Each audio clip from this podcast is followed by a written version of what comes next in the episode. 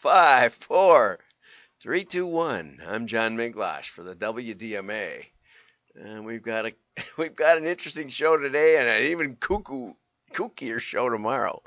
But uh, let's get over to this. Uh, let's get over to the fun stuff. Okay. LVII is coming. What does it mean? What does it mean? Uh, LVII, Livy. Livy. Roman numeral, Roman noodles, I thought it was military time. like a movie that came out, but it's like the 200 version of it, something like that. Because I know that is 6. 56. No, XI is 6. I should know what this means. LV. Livy means 57. That is 57? It's like the cursive for numbers. Get with the times, football. Maybe use emojis or something. That's popular. More popular than Roman numerals. you Roman numerals. Look, I mean, if it's 57, I don't know why they don't just say 57 at this point. Just say it's 57. 57. 57. Seven means Heinz. Apparently, the founder of Heinz, Harry Heinz, uh, his favorite number, his lucky number was five, and his wife's was seven. That's how the Heinz 57 got named. But Super Bowl 57 is gonna be, it's gonna be worse next year. That's the bad. That's the bad news. Let's go over here and get the 57 story here. Heinz 57. Uh, using Roman numerals to label Super Bowl games is ancient history. Ancient history, it's true. And uh, so they've got some, they're doing some posters and stuff. this is my favorite. Roman numerals haven't been cool since MCMXCII. And I actually, I had to look it up, but yes, it's 1992 for all of you really smart people. And yes, it's time to just say 57. Next year it'll be worse. Another digit will get added. Uh, so it'll be LVIII, in case you don't know. I'm not sure it gets better. you know, by Super Bowl 88, it's like, yeah, it's a mess. Okay. So it's L V no no it's yeah L X X X I I I and you know never mind anyway so Heinz ketchup is passing taking a pass on advertising during the Super Bowl according to Kraft uh, Heinz actually means this so they did this depicted passersby um, and you saw that already uh, so you can vote to expunge Roman numerals from the Super Bowl games beyond 2023 and win a $4 bottle of ketchup, which I'm going to enter. Why not, right? And, uh, but here's the astounding number 74% of voters so far say just say 57, uh, meaning let's get rid of the Roman numerals. I think that's probably true. Uh, and there's the the backstory on the number 57. Oh, here's one I wanted to mention. The out of home placements are running in Chicago and Phoenix with street level wild postings in Toronto and Vancouver. Now that seemed odd to me. Neither team has a football, neither city has a football team. Why not run these in Philadelphia? I don't know. But uh, not a fan of the NFL. You may know that already. I watched uh, the second half of the second playoff game yesterday or uh, Sunday, and uh, I think there were 14 penalties called on the uh, Bengals. I don't think it was like every play they would run over, they would huddle, they would say, "Well, what can we call this time?" Well, you know, it wasn't too bad on the line of scrimmage. Let's call something in the backfield. Let's call something, you know, and it was like that every play. Uh, the Bengals were, in my opinion, clearly the better team and I hope that Kansas City gets snuffed in the in the Super Bowl. We'll hear more on that to come.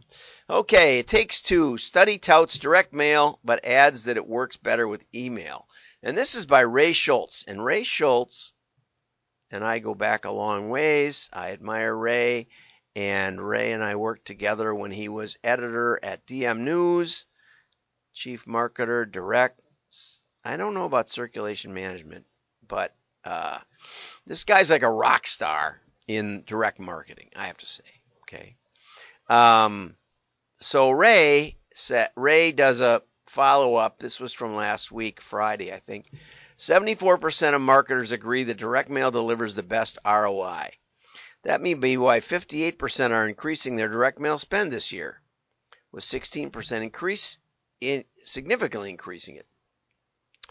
And uh, 25% of their marketing budgets are devoted to direct mail. Now, this to me already suggests that it's a skewed survey because I don't think I don't think if you just took a random sampling of 100 companies, maybe 50 plus employees or something, uh, and said how much of your marketing budget is mail, I think you'd find a big zero in a lot of them. So I think Lob, who was funded the study, study by Lob, working with Comperemedia, I think Lob selected their own clients or something because that just sounds like way too high to me. when, when I get calls from people that, hey, I think we should try mail, you know, and it's like, well, how much have you done? None. Or, or even catalog companies, you know, just decided. Well, anyway, never mind. Anyway, so uh, there's a bunch of stuff here on automation rates and who runs the direct mail and that sort of thing. But here was really interesting part. According to Ray, 66% of the direct mail senders are unable to measure ROI. Well, and that's not that hard to believe because if you don't do holdout testing, if you don't set it up properly, you know, no media is testable if you don't set up the test, right? It's just observation. And most companies, all they do is they go, well, we tried this, and then we tried that, and then we tried this. And that isn't a test, and you don't know the incremental benefit. Uh, but with Lovesac, we did um, you know, the, they had been running a catalog for a while, and Patrick, their new VP of marketing, came from a package goods company, and he'd never done any mail. And he said, you know, why would we? He asked me, he said, our number one problem is customer recognition of our brand. Once they know what we do and sell, uh, we do as well as other online furniture companies or retail furniture companies. Yeah. And he said, "So why would we send spend money sending mail to customers that we already have, that already know who we are? You know, they're going to they're going to be fine. We should spend our money getting new customers, informing them of what we do." And I said, "Patrick, that's one of the best questions I've ever been asked. And uh, would you like to know the answer?" And I'm not going to tell you the answer. I don't know the answer. You might be completely right. That's one of the ways to win with clients is answer their questions. Don't don't tell them the answer. All the articles I read tell you the answer. Almost nobody knows how to test the answer. So, what's the answer? Well, the answer is holdout test. With uh, with musician's friend who was owned by Guitar Center, who was owned by a venture company in Dubai. Um, you know, every year we had to fight for the catalog because they were, you know, why don't we just do the internet? Why don't we just do email or something like that? And uh, so every year we would do holdout tests. That's really where I learned it from. Um, and we would take about 15% of the of what we would have mailed. We knew who we would have mailed. We knew who we were gonna mail. We knew who we did mail. And uh, we took that 15% and 5% of them we held out for one month.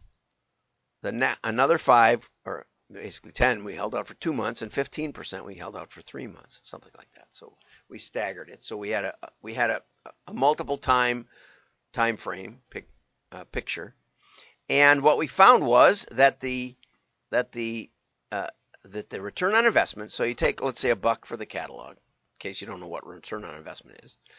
And for every dollar we spent on, on a catalog, mailing to existing customers, we got about ten dollars of, of sales differential from the customers we didn't mail. Okay, about ten dollars. They, you know, a lot of them order anyway. That's how you tell. Okay, you stop. Okay, now in a lot of digital, a lot of mass media, if you stop, nothing happens. There's no differential, and that may, should make you question. And that's what Uber found out, and Procter and Gamble found out, and others find out, is that their mass media oftentimes doesn't have measurable impact. But in this case, in case of musician's friend, it was uh, it was about 30% return on investment.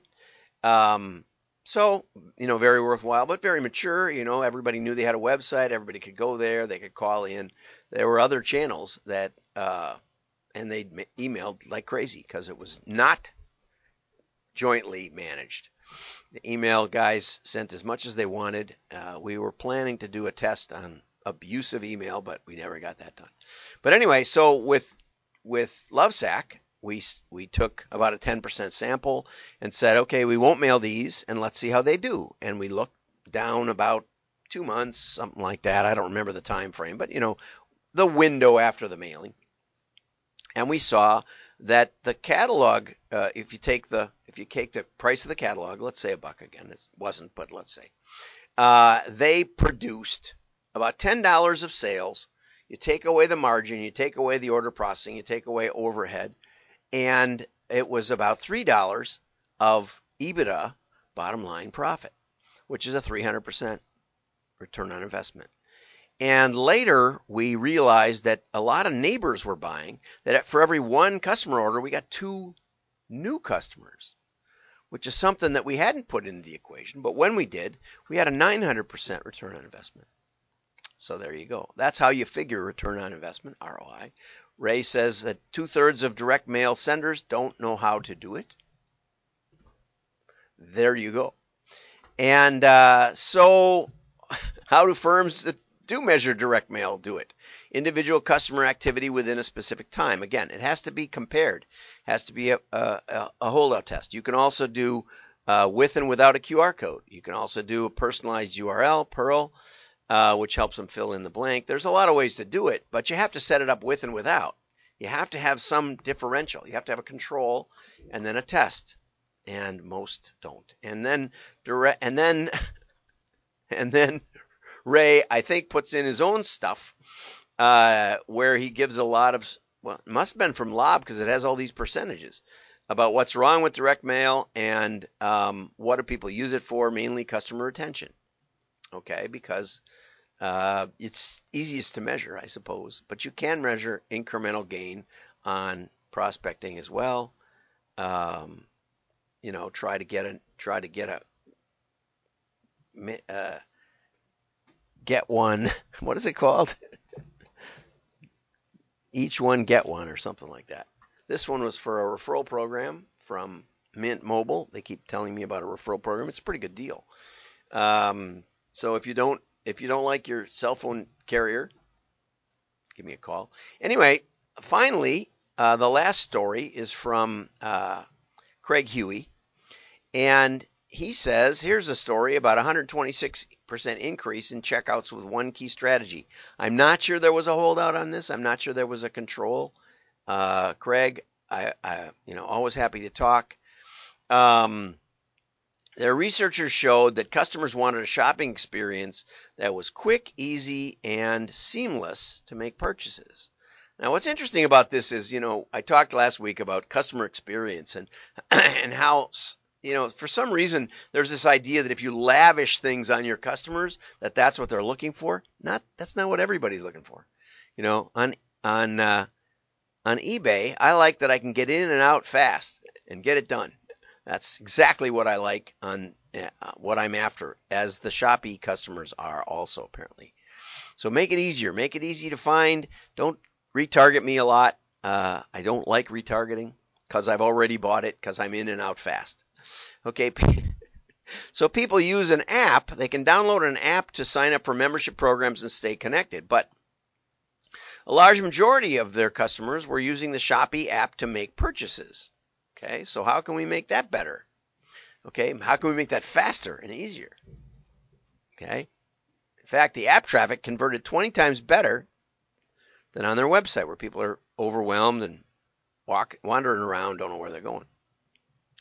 So what they did was they did deep links, and I'm not for familiar with this. This is the first time I've ever heard it, but it sent users straight to specific in applications. Now, so what I presume is that they, you know, Craig does a lot of mail. So let's say they used mail or they used email or something, and they were able to use, eh, you know, you can use QR codes in email because I read my email on my computer and I could then use my phone to get right into the product I want. Too often, when customers use, when companies use QR codes, and I was looking for a Land's End. I think there's one back here. Yeah. Land's End for a while, and this is for Daniel, Dan over. For a while, there was a QR code on the back of Land's End. There, there isn't one now. Uh, none in here. I, I, I keep saying to Dan, you should test it, but don't test it just taking me to the, you know, Hammacher Schlemmer did this too. I said to him, test, test, test, test, test and uh, test the QR code. And they would put a QR code on a product, and then it would go to the to the home page on their website. Well, what good is that? What help is that? Not much. Then I got to try and find it on the on the on the little teeny screen, which I'm not that good at.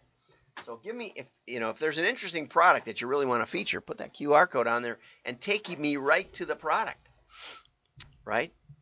In this case, take me right into your into your app which I think is the, the key here, is they, they took people into their app and probably said, Do you want to download the app? And then you download it and then you go right in and take it right to the product. Instead of just landing me at a website. Okay, makes perfect sense. Although I don't know why you couldn't use a mobile version of your app to take me right to the product. But anyway, um, but maybe the app remembers my credit card and stuff. So after implementing deep links, and hopefully we'll find that term more often. Shopee saw an increase of 120% in checkouts with 50% landing directly in the app, and they enabled Shopee to connect more of their users directly to their app. Excuse me, I missed my. Never mind. Which helped boost traffic dramatically and improve app conversions. Okay, so I'd like to hear more about that one. And if you know something about deep links, deep links, let me know. Okay, and just to remind you, somebody already wrote me and said that they were going to check out the podcast. If you go over to uh, if you go over to WDMA, it's going to let me in. For some reason, it's reloading the page. Okay, if you go over to WDMA, come on, WDMA. Why won't there it is? If you go over to WDMA, every day we have podcasts and posts, and um, and now whoop, go up a little. Now we have Apple Podcast button, Google Podcasts, RSS, and iTunes. If you hit on these, you can subscribe to the WDMA uh, podcast, and it will have. Whoops, here we go it will have that was oh that was yesterday's show. Yesterday's show's up already. See, Fishburne Smart Products. Okay, and it's on Google Podcasts right there, and you can hit subscribe. I'm already subscribed, but there's the button, and uh, right there, and off you go, and you can listen to it every day in your car. Heaven help you, you'll be so smart. Not only will your friends know you're smart, but you'll know you're smart. So have a great day. Bye bye.